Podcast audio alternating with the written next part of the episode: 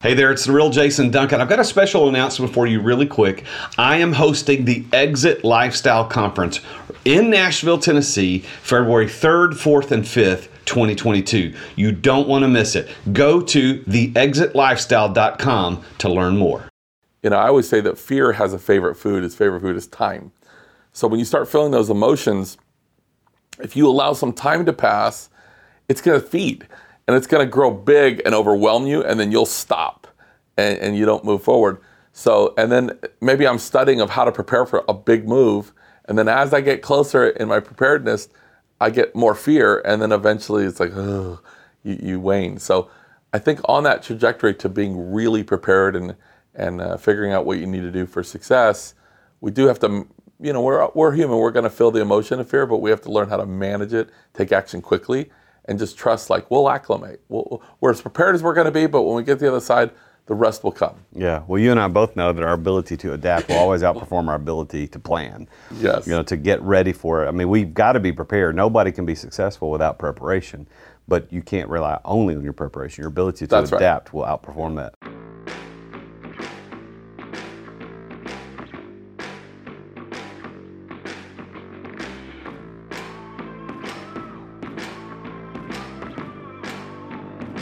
In today's ultra competitive business world, being a successful entrepreneur or business owner can be very challenging. Fortunately, contemporary times have blessed us with resources for tackling those challenges and getting us to success more quickly than we could have imagined. Welcome to The Root of All Success with the real Jason Duncan, a podcast that explores how the world's most powerful entrepreneurs grow incredible companies. This podcast looks at the five keys to unlocking success as an entrepreneur. A successful educator turned entrepreneur, Jason's mission is to use his gifts of teaching and leadership to help others get the results they want out of life. Join Jason every week and learn the keys to grow a truly successful business. Well, welcome back to the show. This is the root of all success, as you know, and I'm the real Jason Duncan. And man, I've got a good guest for us today, like we do every week, of course. But this guy's special to me. He's had a big part of my life, played a big part in, in my development as an entrepreneur. And I'm excited to talk to him today and dig into some maybe some stories that I don't know all the details to. And we're going to get there in just a second. But I want to say before we get into the intro of our guest today, I want to thank you for listening. Thank you for watching. If you're watching this on YouTube, you can see we're actually at the Standard at the Smith House right here in the Rhino Room. And the Standard is a fantastic cigar club, private club here downtown Nashville. I'm privileged to be a member. It's owned and operated by the one and only Joshua Sterling Smith.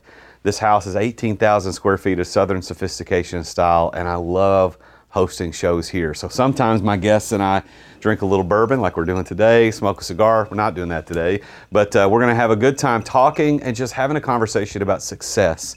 And that's what this show is really all about. And I want to thank you for taking the time to learn about success and to listen. So, whatever podcast player you're listening on, we're syndicated on the C Suite Radio Network. I thank you to those guys for what they do and helping us get out there to more people. I'm asking you a favor. Please go and like the show, hit the subscribe button, and uh, leave us a five star review if you think it's worth it. If you don't think it's worth it, send me an email. we'll talk about how I can make the show better for you. But my goal is to bring you high quality guests and interesting stories that help you get to success. That's what the root of all success is all about. So let's go ahead and let me talk about today's guest, Dan Vega. Dan Vega is my guest today. Dan and I met a few years ago, I guess what three years ago, and and we were introduced. Um, there's some interesting ways how we got to know each other. I don't know that we'll get into how, we met one another, but we are introduced to one another. And uh, this guy has been a, he started his first business at age of 19. He's been uh, a consultant, a coach, He's been a talk show host. He's had uh, 35 million viewers on a television talk show where he talked about business and entrepreneurship. He, uh, he co-founded a book publishing company. He's uh, been on the circuit as a as a uh, seminar, running seminars.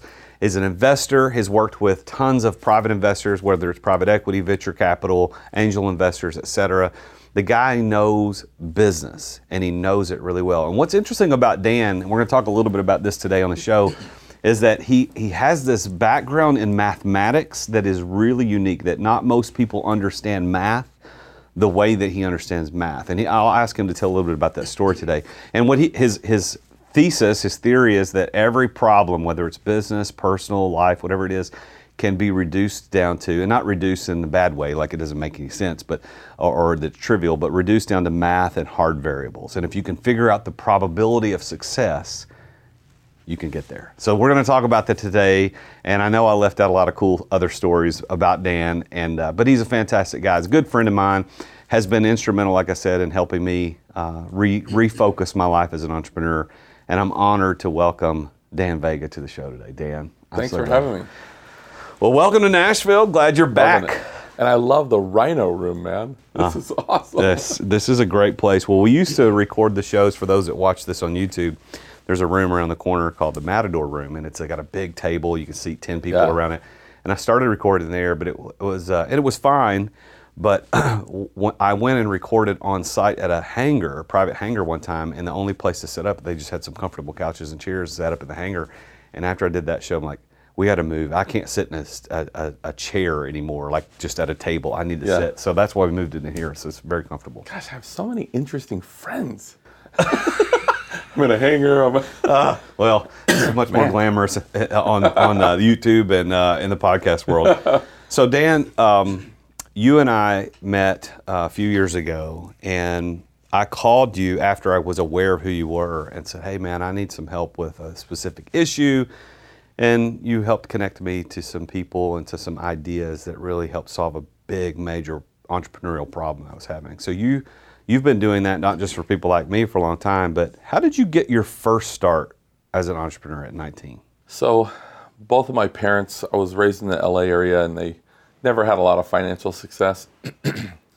and uh, so, after graduating high school, barely, uh, I, uh, we had family friends that lived in Florida. And we, I knew a guy, he was a friend of my father's that was eighth grade educated, uh, multimillionaire, self made guy. And, and uh, I went down, visited him, and I said, Hey, Victor, you know, what am I to do? I tried two jobs for like two months, and I'm like, I don't think I'm cut out for this.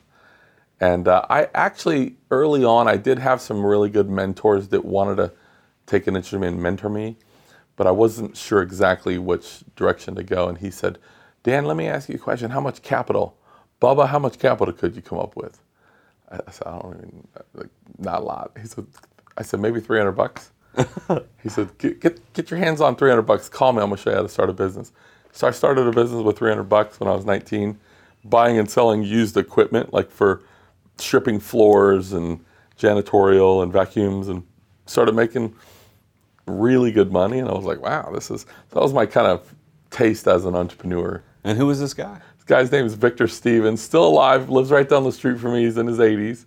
Very close friend of mine, kind of like a second, really a father figure, and uh, just an incredible guy. He just he started running ads in the newspapers and selling mattresses and built a 20,000 square foot warehouse thing, and just a really smart entrepreneur. One of them, you know, uh, just rare rare breed. How did how long did you run that that particular business?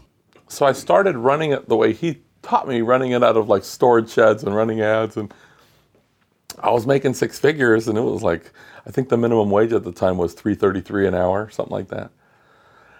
And then I went into a storefront, ran that uh, retail for a few years. I sold it when I was probably 21, and uh, I had a really good contact that was selling medical equipment for like respiratory kind of stuff. So I have like two paths because for the math thing that you mentioned earlier at the opener, I had these mentors that wanted to kind of take me down this lane, but also, you know, I had this other real tangible businesses where I was making some money going this way, and I didn't know how to bridge those two things. So. So when you got into the respiratory equipment, I think I've heard a story or two about some really cool sales that you made in the respiratory thing. Could you could you share one of those stories? Yeah. So as I had these great mentors wanting to use my math skills, and they were big business guys, the third or fourth guy that I worked with, he says, "Look, kid, you're in a really unique situation because you're going to work with the most successful people in the world, with the biggest companies, and although you're on an, an NDA now, one day you won't be, and you can. So you need to pay attention. You need to learn everything you can learn." But he says the one thing you're not gonna. He says experience is very knowledge is very different from experience. Just knowing what they do and knowing that's one thing. But you need experience. And he says, let me make a, a recommendation: is you need to learn. You need to get in the people business. You need to learn people. That's the part you're not gonna. So that kind of made sense to me. Of like, okay, so I can do this other thing while I'm learning because being in direct sales and getting into medical, that's going to throw you into the fire as far as learning people. And so I, I figured it out. You know, I've always been this guy as uh, try to listen twice as much as I talk. I talk a lot, so that's a lot of listening. but uh, so, anyways, I, I just wanted to observe and keep my mouth shut and try to learn everything I can, ask a lot of questions, and uh, you know, started making a million a year pretty young. Like this is awesome. I didn't have a lot of the financial training of you know how to save money, invest, those things. But you know, when you're young, you're bulletproof, and you're just there's pl- plenty of time, right? Right. And so uh, moved around from different companies. A lot of the uh, companies would offer me, you know, free inventory. They'd give me, hey, you're really crushing it at this one place. We'll give you 150,000 worth of free inventory if you come aboard with us to sell. I was like, uh, yeah. So I moved around a little bit, but you know. So it. where does the math come in? You've got some a condition that makes you see numbers differently than other people. What it, talk about that? Oh, so uh, yeah. So since I was really young, I've uh, I have a condition uh, called synesthesia, and it's uh, it's very similar to like a form of autism. Believe me, you know I'm I'm a mess in many aspects of my life. I have people, uh, but so there's a lot of drawbacks. but really, in short terms, what happens is your five senses kind of get crossed. So, like some people can smell color or see music, or you know, and it's very confusing. And like I said, there is some drawbacks. But sometimes what happens as a result is you have a high inertia towards certain things like music. Or so for me, I've always had a really good understanding of math since I was very young. And um, you know, when I was about 13, people started taking notice. Even though I was getting terrible grades in school, I wasn't applying myself. I had a my home life was not great, so I didn't care. But um, because of that, that did open doors and led to some really great people wanting to take an interest in me, fortunately, and mentor me. But the way it works, if you want to know, and I, I don't talk about this a lot, so you're getting the exclusive. it's it's a, a little bit uh, strange for me to talk about, but so when people talk in anything that has a foundation of of mathematics, so whether it be business, marketing, music, most things have a foundation in math. While they're talking, I basically see like a like a landscape in my head that fills in. So, um, and every color represents a certain thing. So, for instance, you know the number ten thousand looks kind of like a like a yellow fish, so kind of. So if, if I'm talking to an entrepreneur and he's talking about capture rate and we're going to get 1% of the market and here's how we're going to do it, while he's talking, I can see color filling in. And if there should be a break in the color, let's say gray area, I would stop him and say, that part right there, that's not going to work. If he says, well, what, what will work? I don't know the answer, right? It's not like Rain Man where it's like 587. right? But I can manipulate the math and move it in different sequences until the color fills in and I'll say that that'll work, and it's just congruent. So when they break that kind of uh, congruency, it means that the in, the variables they've now introduced are not congruent with the stuff they've been telling me, and uh, and so anyways, that's an interesting thing. And as you know me as a friend, sometimes I have a habit of breaking eye contact where people are talking and I'm like this. Mm-hmm, mm-hmm. It's kind of distracting because I'm stuff's popping up, and as you know, I my pet peeve. I don't like to drive a lot. I have a driver because while I'm driving, sometimes if I take in data and I'm looking at bill, it'll flash up almost, and I don't know where I am, and I can't almost see, and it's very dangerous for people traveling with me. So a lot of times, people with the type of synesthesia I have, they, they have problems. So when did you notice though, like, so that's a condition or a, or a situation you've been dealing with for a long time and you could see things that people can't see. But when did you realize that that could be to your advantage as a business person, as an entrepreneur? Well, I learned that it could be an advantage. I was very young, 13, 14. I, I could see how to move things. So we would have people coming over. this sounds really bad, but I'd have the neighbors coming over and doing my chores and this and my mom would always joke with me about being this little kingpin of all these guys coming in. and I'm like, no, mom, I'm not taking advantage of them. I'm making sure they get what they want. You know?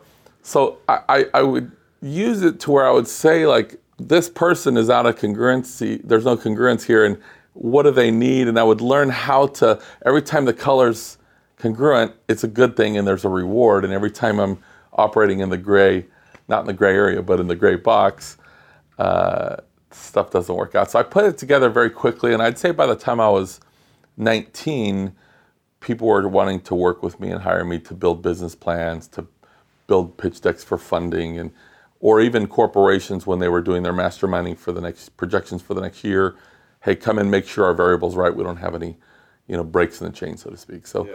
by I was monetizing it, you know, 19, 20 but uh, and you've I, had people notice that in you and say, "I want you to come work on my team," which is kind of how you got started getting notoriety. People wanted to talk to the Dan Vega. Like, how do I get in? yeah, I think guy? by the time I was 20, I had the secretary that. So I'm running this direct sales stuff, trying to run basically for all practical purposes a franchise. And uh, but then people would fly in and be like, "Hey, I'm from Silicon Valley. I, I got this company. Like, where is it broken?" And they would pay me a rate I would go through it wrong, wrong, wrong. Well, what what's right? Let, leave it with me for an hour, and they would pick it up, and that was kind of the deal. So I did a lot of those, but it led to some really great mentors um, that taught me a lot, and they took an interest in me. You know, I was very transparent with them. I said, "Look, how do I?"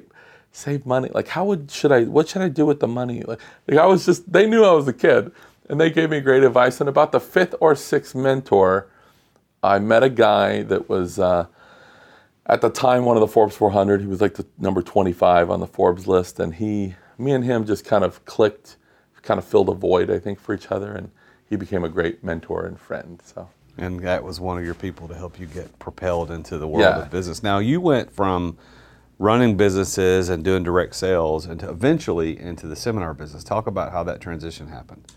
Well, I was always adamant about having a daily sales meeting. And if you've ever run those, and I know you have, it's a mixture of sales, but a lot of it's motivation and you're getting everybody kind of together and getting them, you know, emotionally kind of charged.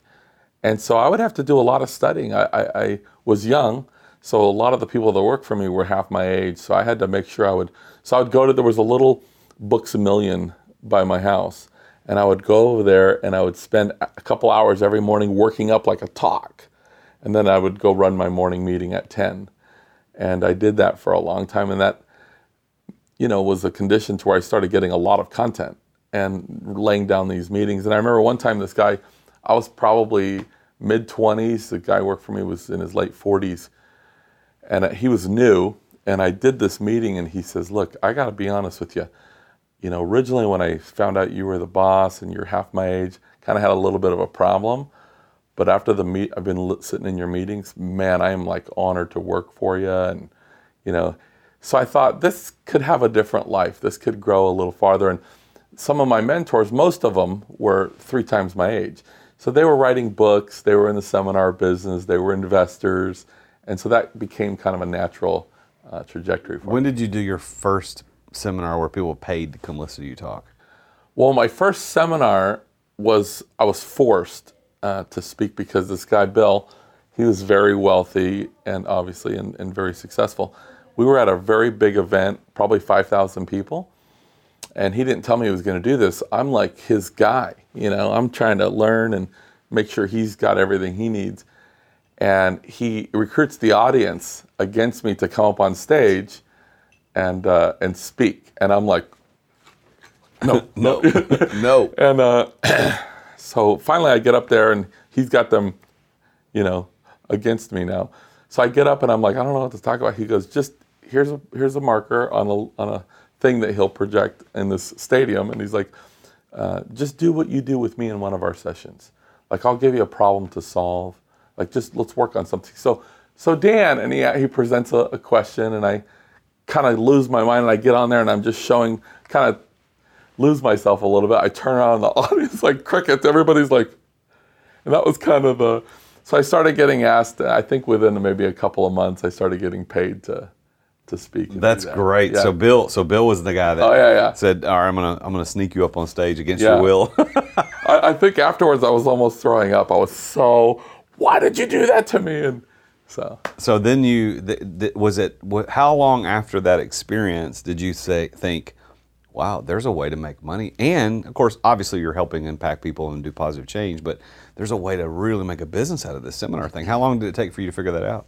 Not long. And as you mentioned, you know, I think for people like yourself, and you know this, it's it's always about the impact. You know, I wasn't learning from these guys and doing it to make money. I was making money with the first company, and I could always figure out how to calculate right and, and make profits. But it's about the impact and really doing something that is significant for others and being others focused and providing value. And as you know, and this just seemed like a way that I could do that. And, you know, I was just giving what I learned from these great mentors. And, you know, I guess some would say my gift as well. I would just, and people loved it and it helped people.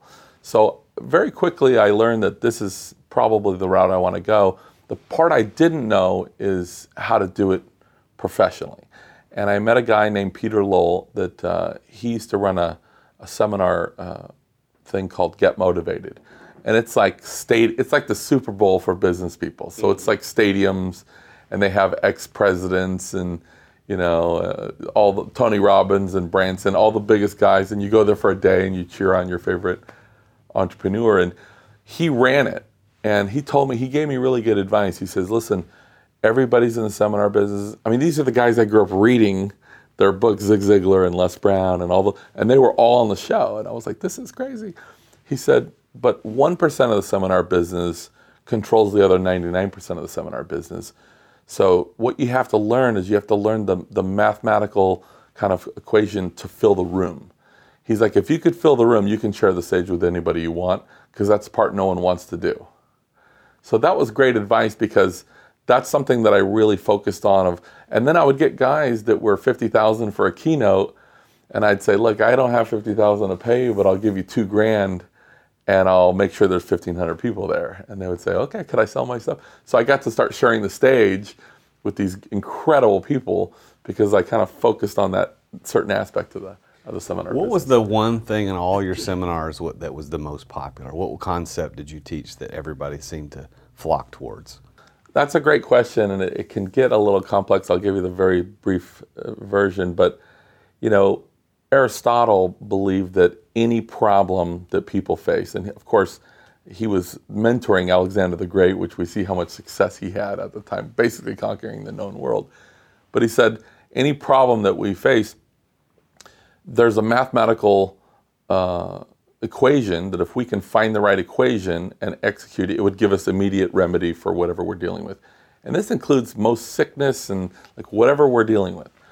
Um, and I, I know this to be true. So I think the main thing is anybody that has a really good work ethic and consistent, you know, that they can execute, there's an equation for them. So you see a lot of people right now on social platforms and they're selling these certain things and it's like if you want to be successful follow this right? And that's kind of through their their purview right? You got to get into real estate or you got to get into that. And there's all there's money made in all those fields but that's what they did. And a lot of people can follow that but it's difficult if you're not using their metrics. So what's possible is to do a quick interview with someone figure out what their variables are what their strengths weaknesses what their tools are and then build a mathematical equation or strategy based on those variables and then you need two endpoints right? So how much money do i want to make? What time frame? And what field do you want to do it? And then from there you can actually create an equation that will give you the action steps for them to be able to do it. And what i've seen over the last particularly 25 years anybody can be wealthy in 60 months or less if you got the right math now you got to be able to execute it, but most of the time, if I wrote somebody, here's how to make 10 million in a year and gave them the plan, they might not be able to follow it because it's going to require them to do things they can't do. But if I wrote it based on their variables, they've probably already executed all of those things that's going to be required, maybe just not in this particular sequence or order, but they know how to do each piece. So the probability for success is, is much more. I know one of the things that you you've taught me in working with me and at, at, as a as a consultant when you worked with me and you were the consultant helping me was this idea of probability of success. If you can isolate your probability of success, then you know which way to go. Yeah. And I think that sounds to me like what you're what you're talking about. Yeah, I mean, as we both kind of follow, I don't care much about what's possible because I think most things are possible, right? And I certainly I think both of us hang out with some guys that they're everything in their world is possible. If you said, hey, you know, you need to be the first human to be able to fly without any apparatus, they'd be like, how much time do we got to figure? Like nothing is impossible in their world. So I think most things are possible, but I don't care about what's possible. I think about probability rate. So if people invite me as an investor to come in and invest or to collaborate on a joint venture or whatever, it's unemotional for me. I have a very fixed probability rate and I calculate what is the probable outcome of this before I put any time or investment, even my time, I won't do it.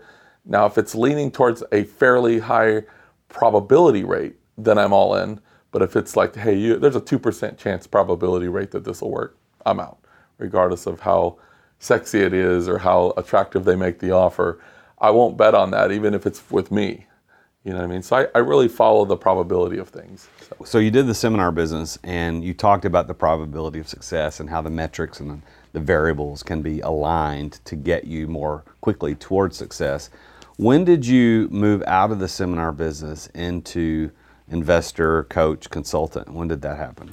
So while I was in the seminar business, naturally you start coaching, right? And, and or vice versa. If you become a coach, as you know, you start speaking. Right? They just go hand in hand. People that see you at the seminars, they want you to coach them, and and so that was kind of a, you know, simultaneous. I started doing that as much as I could, but um, and, and of course I started doing some investing as well because you gotta make sure your money's making money and not dying in an account somewhere.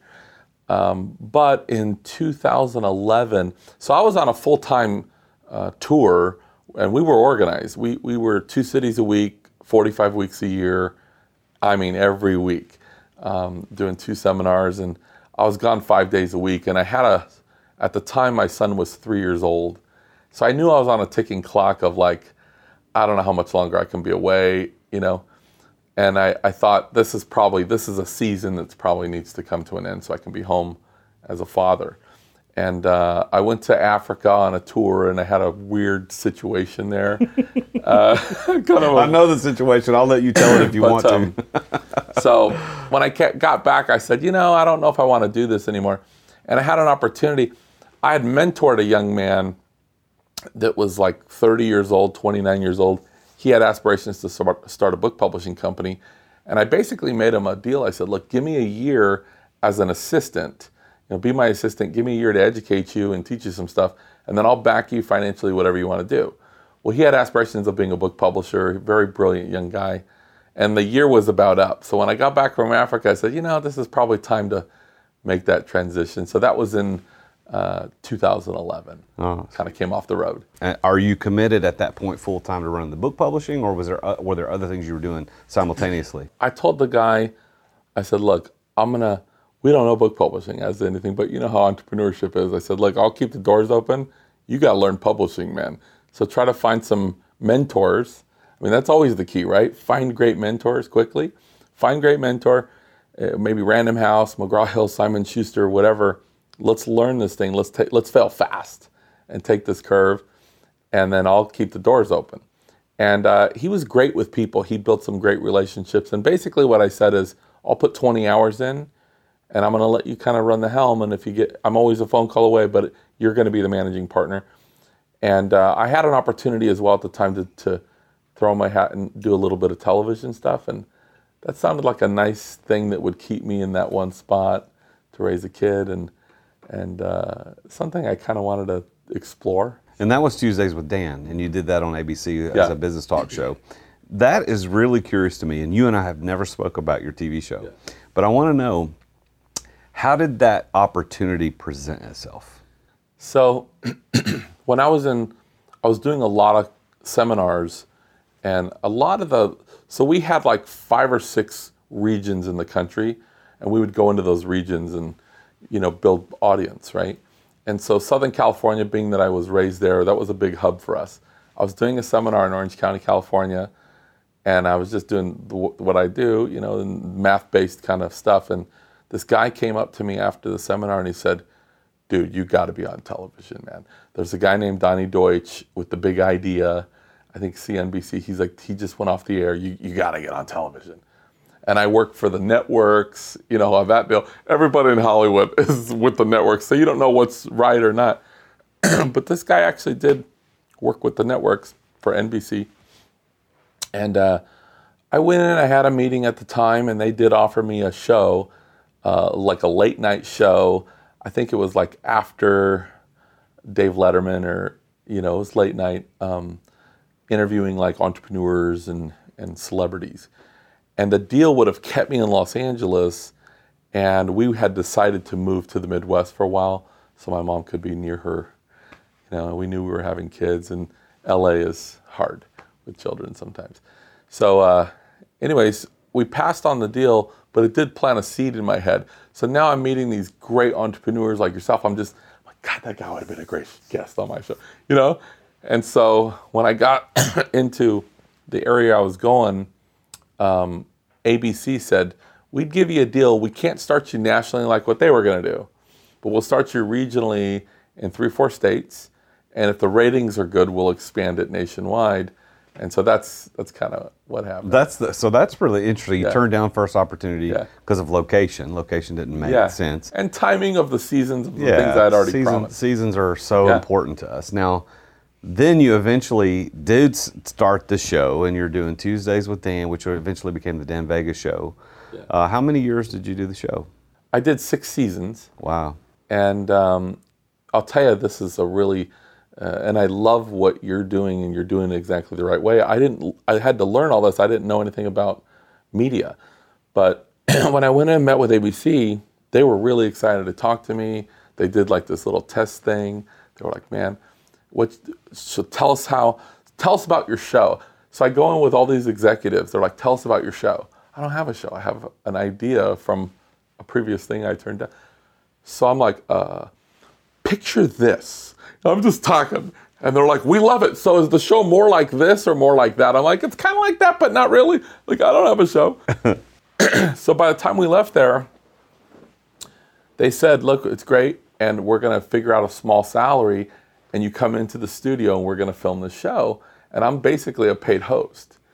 And that's something occurred to me is like when you watch these late night television shows, even the ones that have huge, big audiences, they're a salaried host, but they don't own the content or any of the intellectual property, nor do they control who's going to be on their platform or what the platform's going to be used for.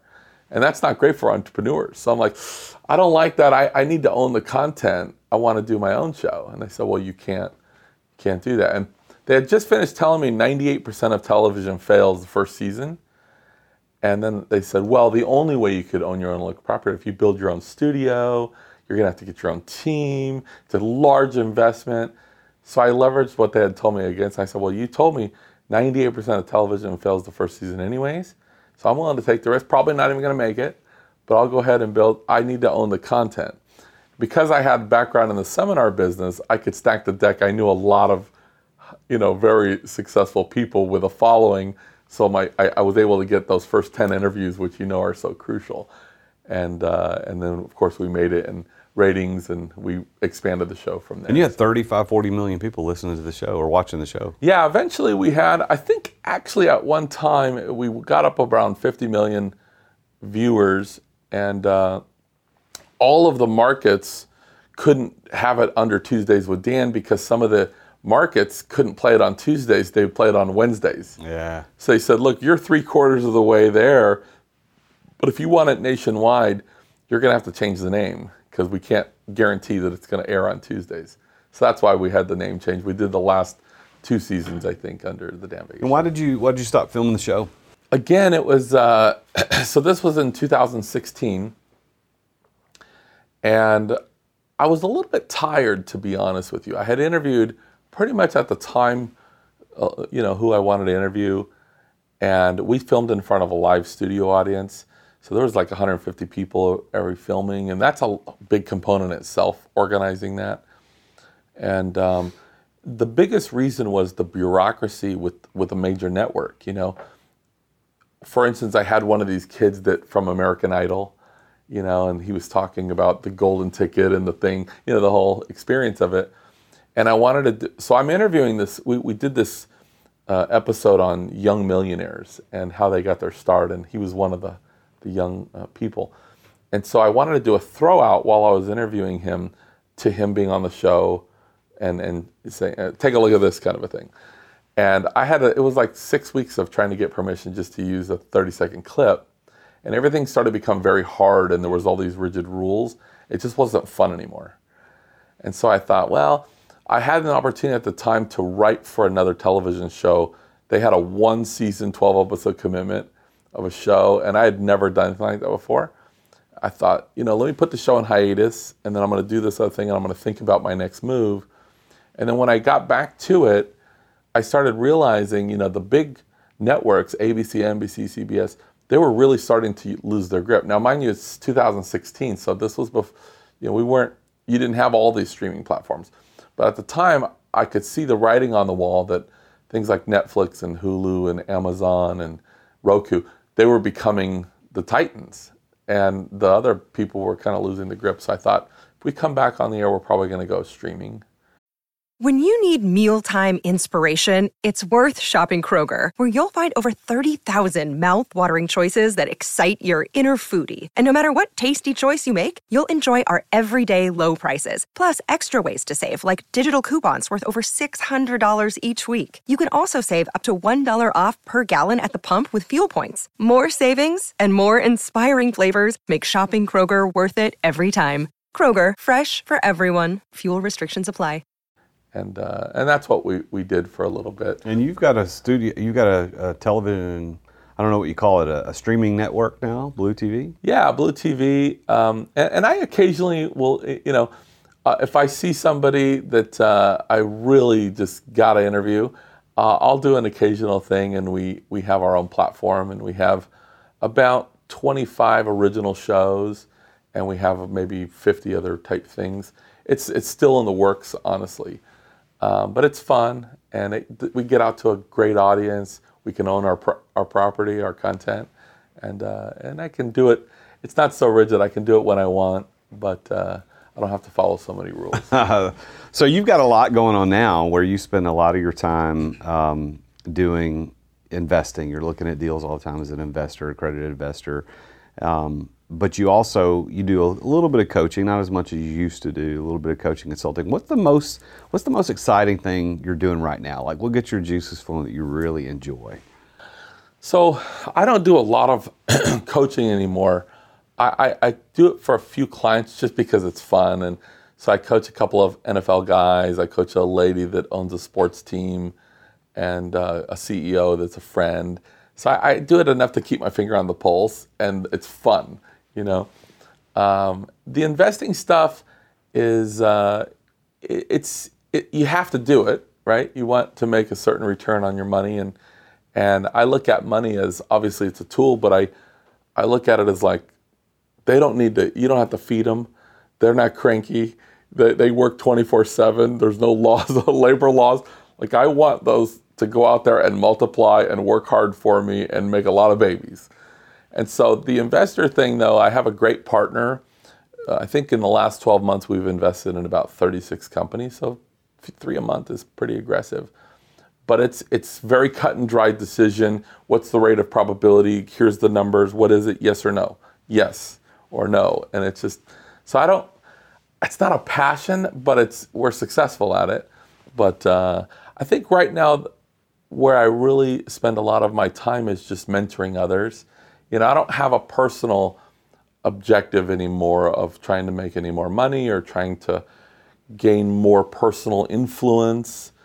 Um, I, I, really just want to help others get the shot that I did. I was this young guy, cocky, that thought he knew way more than he actually knew. And somebody gave me a shot and said, hey, let me teach you the right stuff. So I always remember that and I want to do that. And um, so for the last several years, I've really just been focused on mentoring and helping others. And I, I love that. I, I, that's really what gets me out of bed. Well, I can see that in you because I know you personally, and I know what you do for people like me. And you helped, uh, you know, I hired you and, and uh, an associate of yours to come in and do some in, investigative consulting work. That's the way I called it in, in, my business a few years back, three years ago, and uh, really kind of reset the trajectory of what I wanted to accomplish. And and uh, so I, I, I, can see that that's where the glisten and the gleam in your eye comes in as, as spending that time doing the mentoring. Well, let me ask you this. So I ask every guest this question. It's about success. After all, the name of the show is the root of all success. You, from all indications on this side of the couch, looking at you, it's like you're a successful guy. You've made a lot of money. You've made a lot of impact. Had a lot of cool experiences, and you've met a lot of neat people. But how do you define that term, success? As I'm sure we both agree, I mean, there's a lot of terms and there's a lot of variables that go into, I guess, encompassing the term. But for me, it's about balance. You know, I, um, I think for me, success encompasses five or six things. So I don't preach at others what I believe, but personally, my faith comes number one for me. Family, you know, sometimes you just got to walk away from a deal. It's not right. Um, it might be financially lucrative, but you might not have the time. You have other things happening. I think financial independence is one thing, one aspect of it, certainly. But I think a couple that, you know, giving back, right? Impact. I think a couple that people really forget, one of them is, is just joy. You know, we might find the metrics of how to, you know, make a lot of money and still and maybe not get a divorce and still go to church on Sundays. But if we wake up every morning like, what time is it? Oh God, like we're just grinding and we hate it. That's not really success either. Mm-hmm. So, and, and I think the older I get, this one is becoming much higher on that balance of like, uh, you know, at the end of the day, I, I want to be a good person. I want to. I try to maintain a high moral code. Is you know, I'm not perfect, but try to do the best I can. But at the end of the day, I just want to do a lot of really, really cool stuff with people that I care about. I want to be happy. You know what I mean? I want to do some really great stuff with people around me that I really love. Not just family and friends, but just new relationships, people that are, that get it. You know, you, you told me a story this morning of a, a young man, I we think worked for Amazon or whatever, and he's like, How do I get a house like this?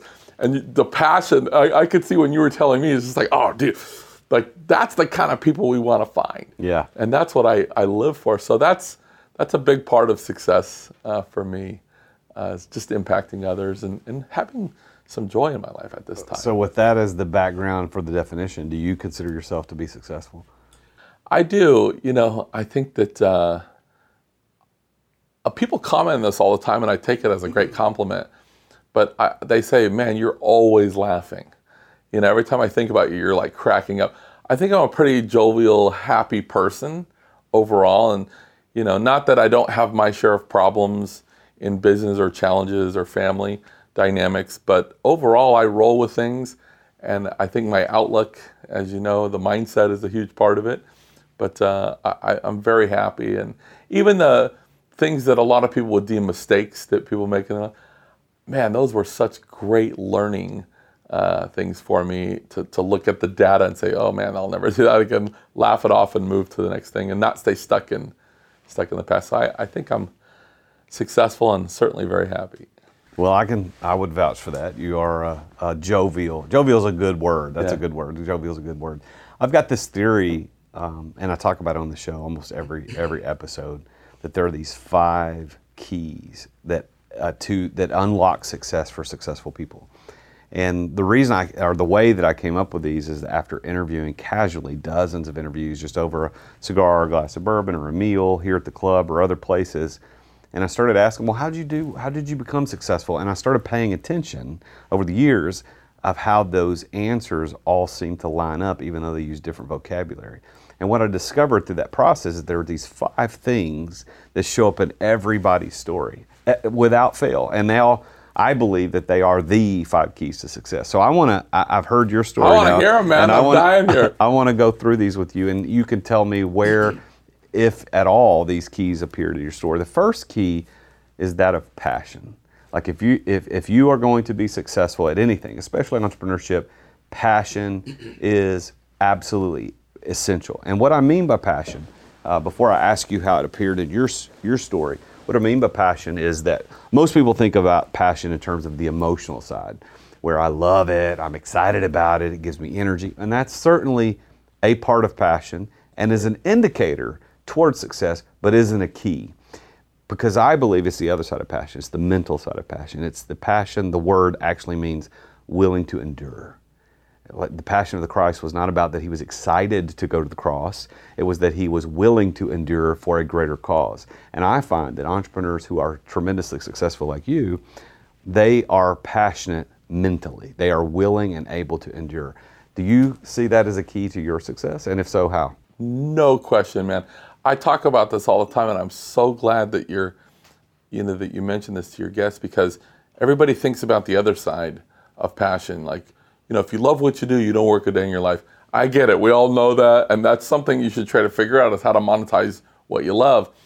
But what I also know to be true for sure is whatever your passion is, if I were to rate that on a, on a scale from one to 10, let's say, man, I love photography and I could tell this guy's a 10. That number also translates very directly to uh, their amount of physical energy and drive, but also their wherewithal to withstand, uh, withstand pain and discomfort. And honestly, as you know, i- as a business person, we're constantly stretching and we're con- it's uncomfortable. I think one of the greatest attributes to an entrepreneur is to become somewhat comfortable with discomfort, right? And honestly, you, if you don't have the passion, you can't stay in the fire. So I kind of think of a guy that's uh, a blacksmith, right? So he's pounding and pounding, and it's hot and it's terrible. He's pounding, and he gets a fairly sharp edge, and he ra- he cools it and he raises it out of the fire. And that's where I get a lot of people where they become moderately successful. They cool down and they're they're up here now. But the only way to get even a sharper edge is what? You got to go back. You got to be lowered again, back into the hard. You got to take a pounding. You got to take that heat again. And they're like, I've been there. I don't like it. I don't want to go back down. They almost think like this is regressing. I, I'm already here. But you have to go back in it to get more refinement, to get, if you want to elevate to the next level. And passion is the only key that I found that will allow yourself, a successful guy like yourself, to stay in the fire and get hurt. Yeah. Right? Is it, without that passion, there's no way it's going to work. So I'm glad to hear you, you agree, and I knew that I knew that you would. The second key uh, to success that I've seen in everybody's life as an entrepreneur who's been successful Yeah. is being at the right place at the right time. That every entrepreneur can look back and go, "Yeah, if I hadn't have been here at this time, at this juncture, there was this timing and this place that worked out perfectly." And it could be just in time of era. Like Elon Musk could not be as successful with an electric car company in any other era than right now. So that's one place, time, success key. But what about for you? What do you look back in your story, Dan, and say, this was kind of a right place, right time for me. Had I not been there, it wouldn't have worked. It's an interesting question because there's so there's a couple sides to this. You know, you have some people that are like, "There's no luck. You create your own luck." Uh, years ago, this was well, not years, oh- 09 maybe. Uh, Donald Trump told me, he says, "I got to tell you, man, a huge part of success is luck." He's like, I, "I've just been at the right place, right time." At that time, I didn't know if I believed it. I was like, "I don't know. You create your own luck." But there is times in my career I can honestly say I was at the right place at the right time. Um, now, sometimes you got to recognize it. And for me, and I think a lot of entrepreneurs will agree with this. Usually, it's it's when I have those big whopping failure. I'm, I I do something and it didn't work, right? And I'm now in this situation where I'm gleaning and I'm trying to look at the metrics. Where do the wheels fall off? Why? It's usually from something like that that I collect the right data and then it sets me up for my next big win. And I think a lot of that is is recognizing the timing of things. You know, sometimes people give up 5 minutes before the miracle happens. And for me, most of the big wins that I've had probably came off of that whopping failure right after that, and I was able to get the data. So timing is a huge thing. I, I certainly believe, you know, I, I look at. I, I met my wife, as you may or may not know, by running an ad in the newspaper. Uh, not a mail order, right? but she worked for one of my companies. You know what I mean? I kind of think if I didn't run that ad, gosh.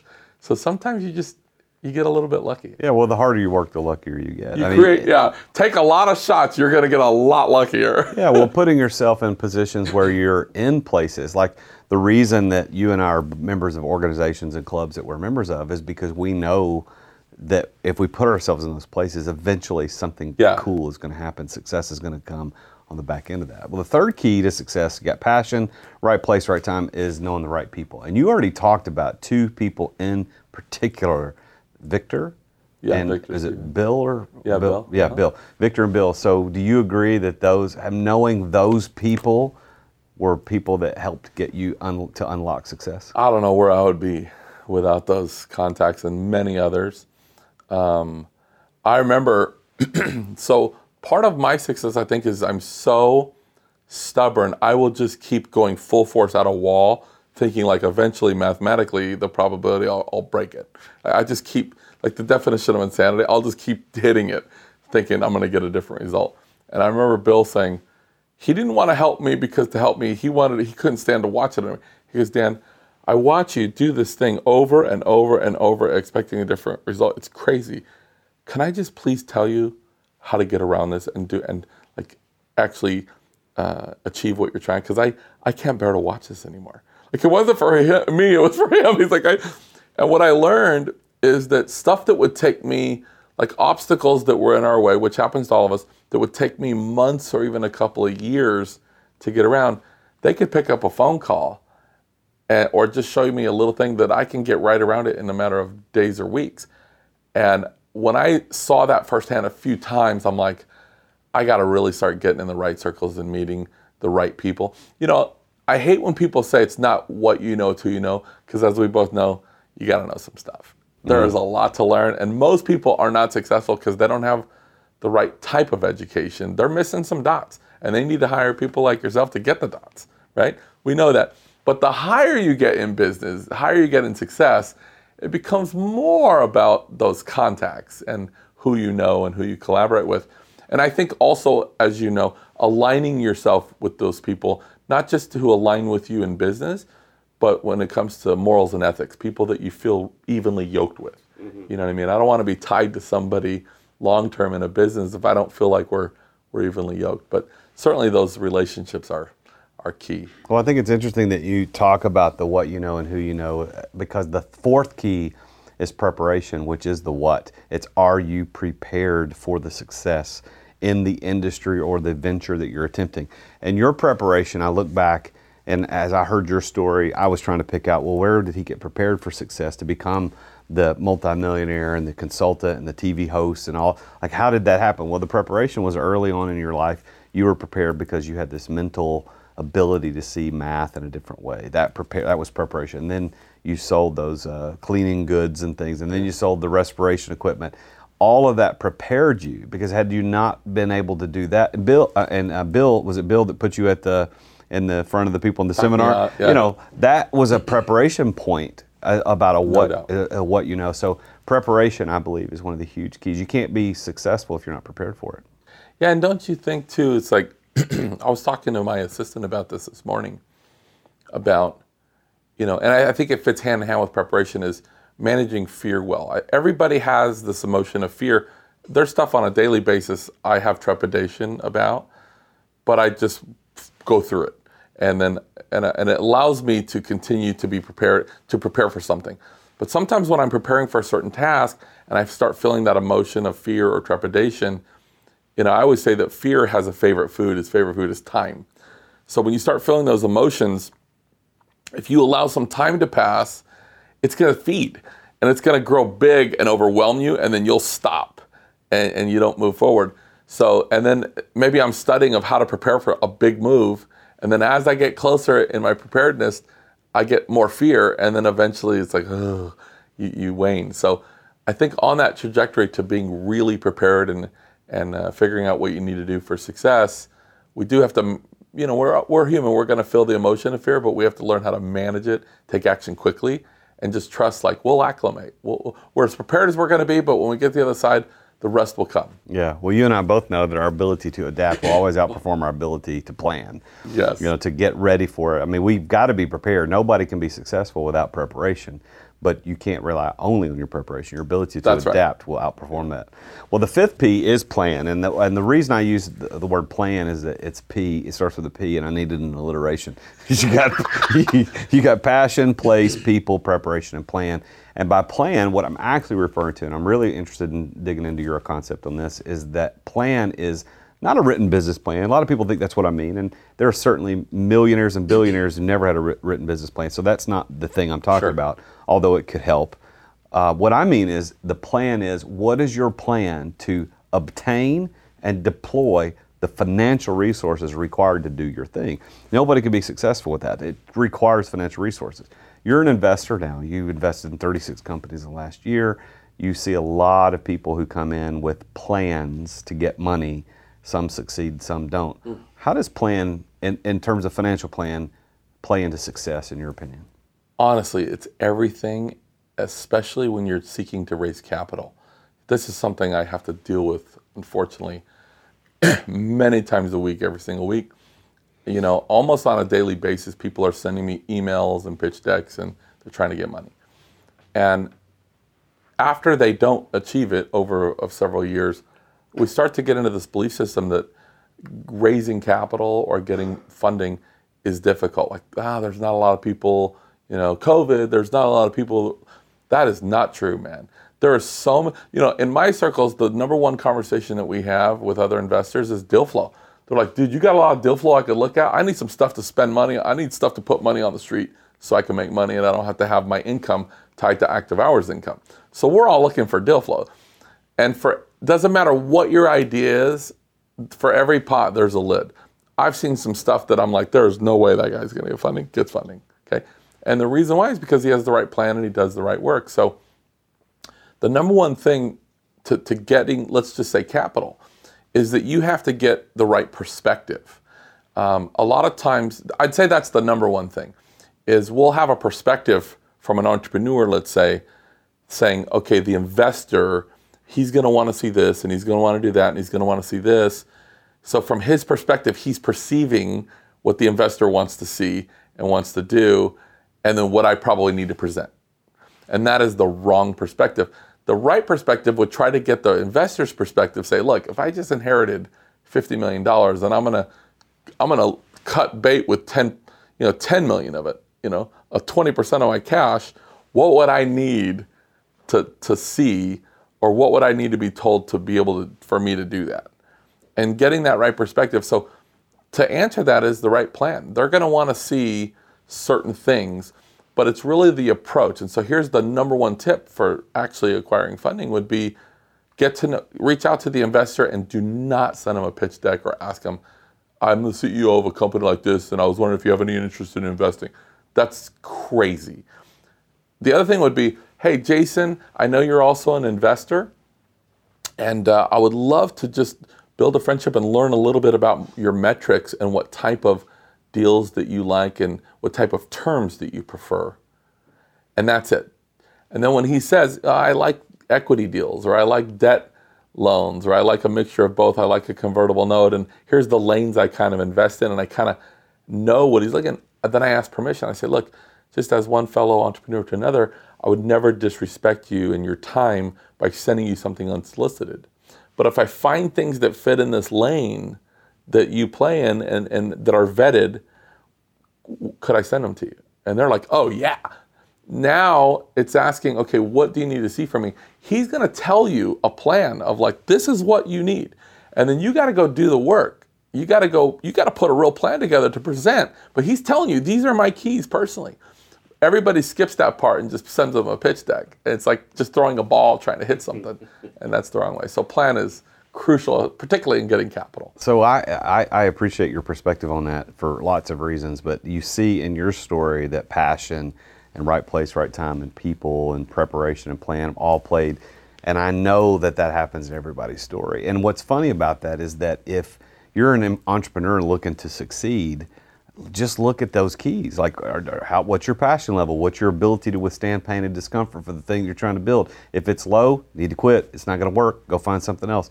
Right place, right time. Well, if you're spending all your time sitting in the office working on your deal, you're not at the right place. That's not the right place in the right time. Yeah. If you, who do you know? Are you involved in organizations? Are you accepting invitations to be part of things? Are you going to events? Uh, what about preparation? What are you reading? Are you are you watching Are you watching YouTube videos or are you spending all your time scrolling through TikTok? I mean, what are you what are you preparing to be successful at? And then, I love what you said about money.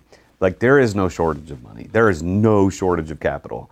I was uh, this is a true story. So I was recently looking at purchasing a motorcycle dealership because I love motorcycles. And uh, my wife, of course, she, she's not the entrepreneur. I'm the entrepreneur. So we were talking about this. She goes, "Well, how are we gonna how are we gonna get the capital to do that?" I said, "That is not the problem. The problem is finding the the right dealership to buy." And uh, so when I found one that I thought it ultimately it wasn't, but when I found this is the one, I made one phone call, literally one call, and I hung up the call. I'm like, the money's ready. We can do it. We can do this right now if we want to. Now, ultimately, that ended up not being the right deal. Sure. But money is not the problem. man. There's so much money out there to get. Oh my gosh. Every like I said, every conversation I'm having with friends, they're like, Dan, you got a lot of deal flow. We're looking for qualified deal flow. If we don't look at a lot of great stuff, we can't our money's not making money. So there is no shortage of cash. And right now, I don't remember the number off the top of my head, but there's thousands of people in the US becoming millionaires every day. Like there's yeah, we've been buffaloed believing that, you know, everybody's hurting with COVID. Certainly, there's some industries out there, let's say, with what's happening in the world, that they're at a halt, and I get it. But man, I was talking to a, a, a young lady last night. She's like, since COVID, it was like gasoline. We just took off, right? So you do have to make pivots in time. Same thing with 08, right? You got to make pivots, mm-hmm. and hopefully you pivot correctly but they're they don't burn the money when when the economy goes down or some world event happens. It just shifts, and you gotta you gotta shift with it. But it's out there for sure. Well, you actually the one that told me the analogy of the balloon and the money. Talk about that. I love that analogy, and especially for those watching this on YouTube, they can see your illustration by that you. Yeah, when I used to do the summers, I would actually bring a balloon, and then I would make a a duck or a bicycle for you at the end. No, but I would show them. You know, at that time, especially like 08, 09, everybody had their business set up a certain way, and then the money shifted, right? So I always think about there's a lot of uh, speculation on this of the, how the U.S. is broken up, but I, I think really there's two groups. You got 97% of Americans in one boat, and you got 3% of Americans in another boat, right? And there's a range of that. So the 97 Americans, let's say roughly close to 300 million people, whatever it is, um, they're in a range from somewhere of can't make ends meet, can't keep food on the table, to drive a nice car, Lexus, Beamer, Mercedes, whatever, take a heck of a nice vacation a couple times a year. Other than that, no real savings, you know, right? Somewhere like they're making it at best.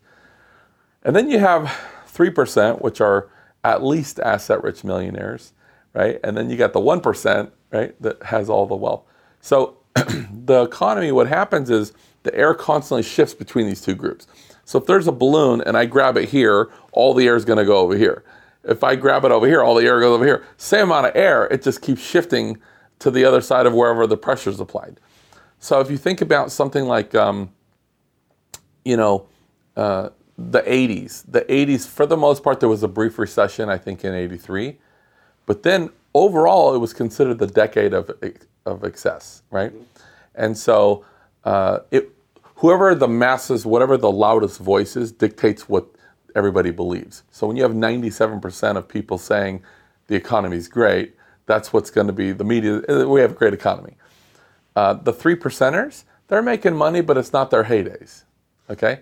Then when you have a down economy like an 08 or COVID happens, all that money now, there's pressure applied here, and it all moves to this little tiny group. The same amount of volume, over 97%, moves to this little tiny group.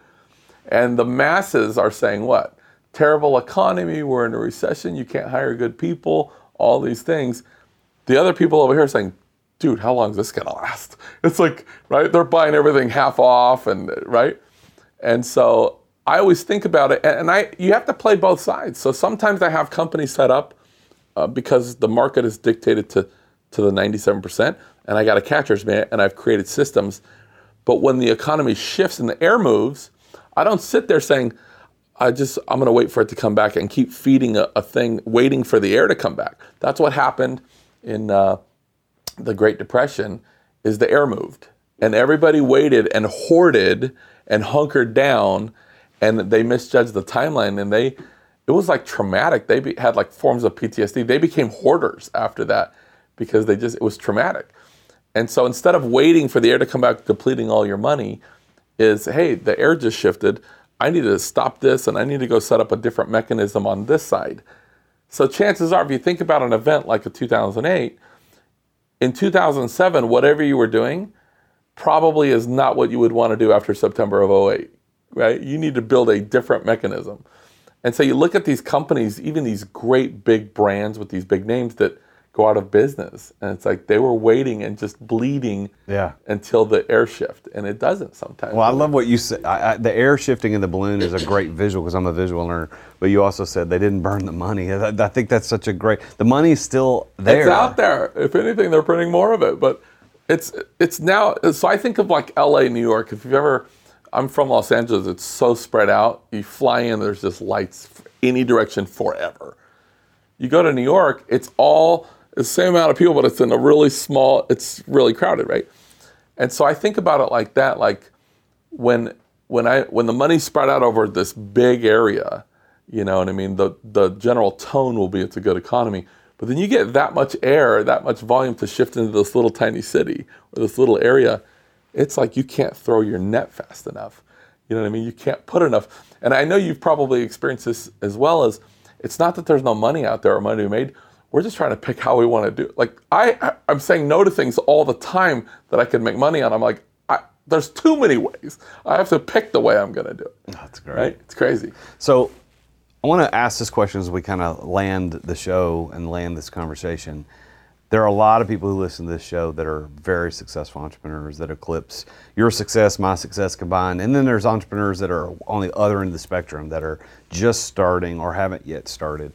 I want to ask you, as a very successful entrepreneur, a business coach, talk show host, someone who understands money and numbers, what would you say to that per- on the, on the first front end of the spectrum of entrepreneurship? What's your advice to him or her?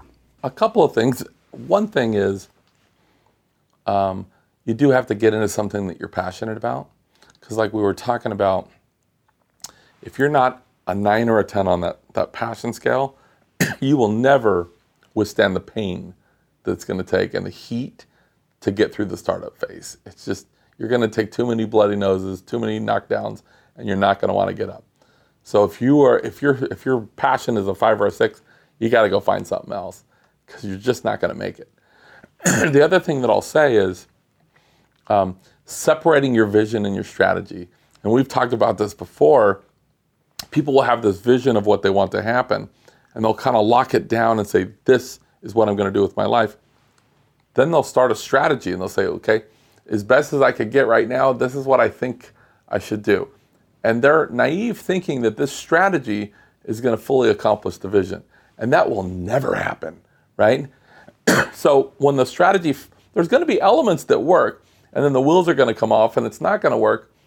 And then they're second guessing the vision, saying, oh man, I thought this was going to work. I thought this was the one that was going to work. They may relaunch it one more time and say, and then they either start scaling back the vision, well, even if we do half of that, or they just lose entirely and they go create a new vision. You have to keep the visions and the strategy separate. Once you have great vision, lock that stuff down, stay fixed.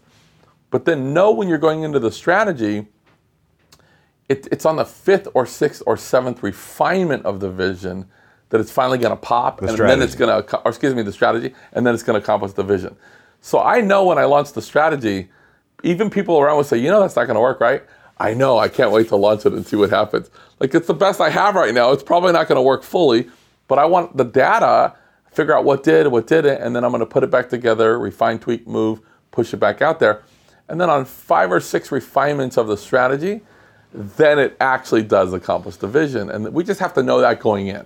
So I think keeping that strategy and vision separate is, is a key because there's an evolution when it comes to our strategy. I love that because I know I teach that a lot to the clients that I work with as entrepreneurs, and they they uh, they misunderstand and misconstrue the vision strategy and think that when the vision's not being accomplished, they just need to change it to get a new vision. So I think that's very very good advice. or that affects them so deeply, like personal self worth. Like, I'm a failure, man. I'm like, no, this is the process and it's actually working for you. Yeah. Stick with it. And you learn more from failure than you do success. Yeah, for That sure. Failure's a much better teacher. Well, Dan, um, I really appreciate you being here, coming to Nashville to be on the show. Um, I understand you had a very long drive yesterday. yesterday, because getting here took twice as long as you thought. Yeah. Appreciate you coming in. Uh, how would people get in touch with you if they say, "Hey, I want to, I like this guy. I want to reach out and find a little bit more about him"? How would they get in touch with you? It's a great question. I know you stay under the radar, so you may say you can't. you know, that's a really funny thing, and you know me about. So when people think about influence, they think about social influence. I want to be connected to a lot of people. I I, I'm, I like to be a little have some anonymity. I like to be behind the scenes. LinkedIn, probably you can certainly find me on LinkedIn. Um, if people pitch me on stuff and what if people want to be my friend and they say, hey, I love what I saw on Jason Duncan Show. I'd love to connect. I'll connect. I'm a friendly guy. I want to get into it. But uh, LinkedIn's probably the best way. Yeah. So Dan Vega's, V E G A. Yep. So Dan, thank you for being here. It's been an honor to have you on the show. I, I really am glad. I know we were scheduled to do this in San Diego a few months ago, and then you got sick, I got sick. Neither one of us were able to make it, and it was a it was a tra- tragedy for all of us. But here we are today in I'm in the Rhino room, man. It worked out. That's right. Well, thank you for being here. Thank you very much. Thank you. My pleasure, man. Really appreciate it. And hey, congrats on all the success you're having on your show. Thank you. And with your business. Well, there you have it, everybody. Another successful entrepreneur verifying these five keys. They happen every time. And as you now know, listening to Dan's story and every other story you've listened to on the show, these keys unlock the doors of success. All you got to do is use them. Where's your passion level? Are you putting yourself in the right place at the right time? Who, who are you rubbing elbows with? And are you prepared? Are you learning the things that you need to know to be successful in that venture? And what's your plan to get the money? We have a good, and we could probably do 10 shows just on money how to get it, how to deploy it. Money is out there. Do not use the excuse that I can't get capital. That's that you know all you have is a lack of creativity, not lack of capital. So make sure that you listen. Go back and listen to the show again. Dan gave some really good nuggets of information there. I would like to say this to you as we close out the show today. One of the things that I do is that I help entrepreneurs figure out how to get out of the daily weeds of running a business to exit without exiting, which is what I call it. So if you're interested in understanding how you can live your ideal life now as an entrepreneur, as opposed to waiting until you sell or exit at some point in the future, what if you could have that option today? Well, that's what I do with entrepreneurs every single day. I run a, a cohort uh, program called the Exit Accelerator, and I take 12 entrepreneurs just like you through 12 weeks of the curriculum that I used and developed through my exit of a multi-million dollar business to live my ideal life now where I can go ride motorcycles for a week and I can go travel with my wife and I can get in my RV and go wherever I want to go when I want to do it and spend time doing the things like this, doing the show. If you want to get to that ideal life, go to exitwithoutexiting.com. That's exitwithoutexiting.com. Sign up for the next cohort, get in there, give me what I tell people is give me 24 hours and I'll change your life. Because once you understand that there's this third option, you don't have to stay, you don't have to sell, but there's a third way to do this. You can own it, get all the financial benefits, all the tax benefits, and you don't have to be there every day running it. That is where the ideal life actually shows up. So go to exitwithoutexiting.com. Well, until next time on The Root of All Success, when we talk with yet another very successful entrepreneur, I'm the real Jason Duncan, and Jesus is King. Thank you for listening to another edition of The Root of All Success with the real Jason Duncan. If you've enjoyed this week's episode, we invite you to visit therootofallsuccess.com to access the show notes and other helpful resources. Take charge of your business. Grow it from great to incredible. Join us again next time here on The Root of All Success. This podcast is a part of the C Suite Radio Network. For more top business podcasts, visit c-suiteradio.com.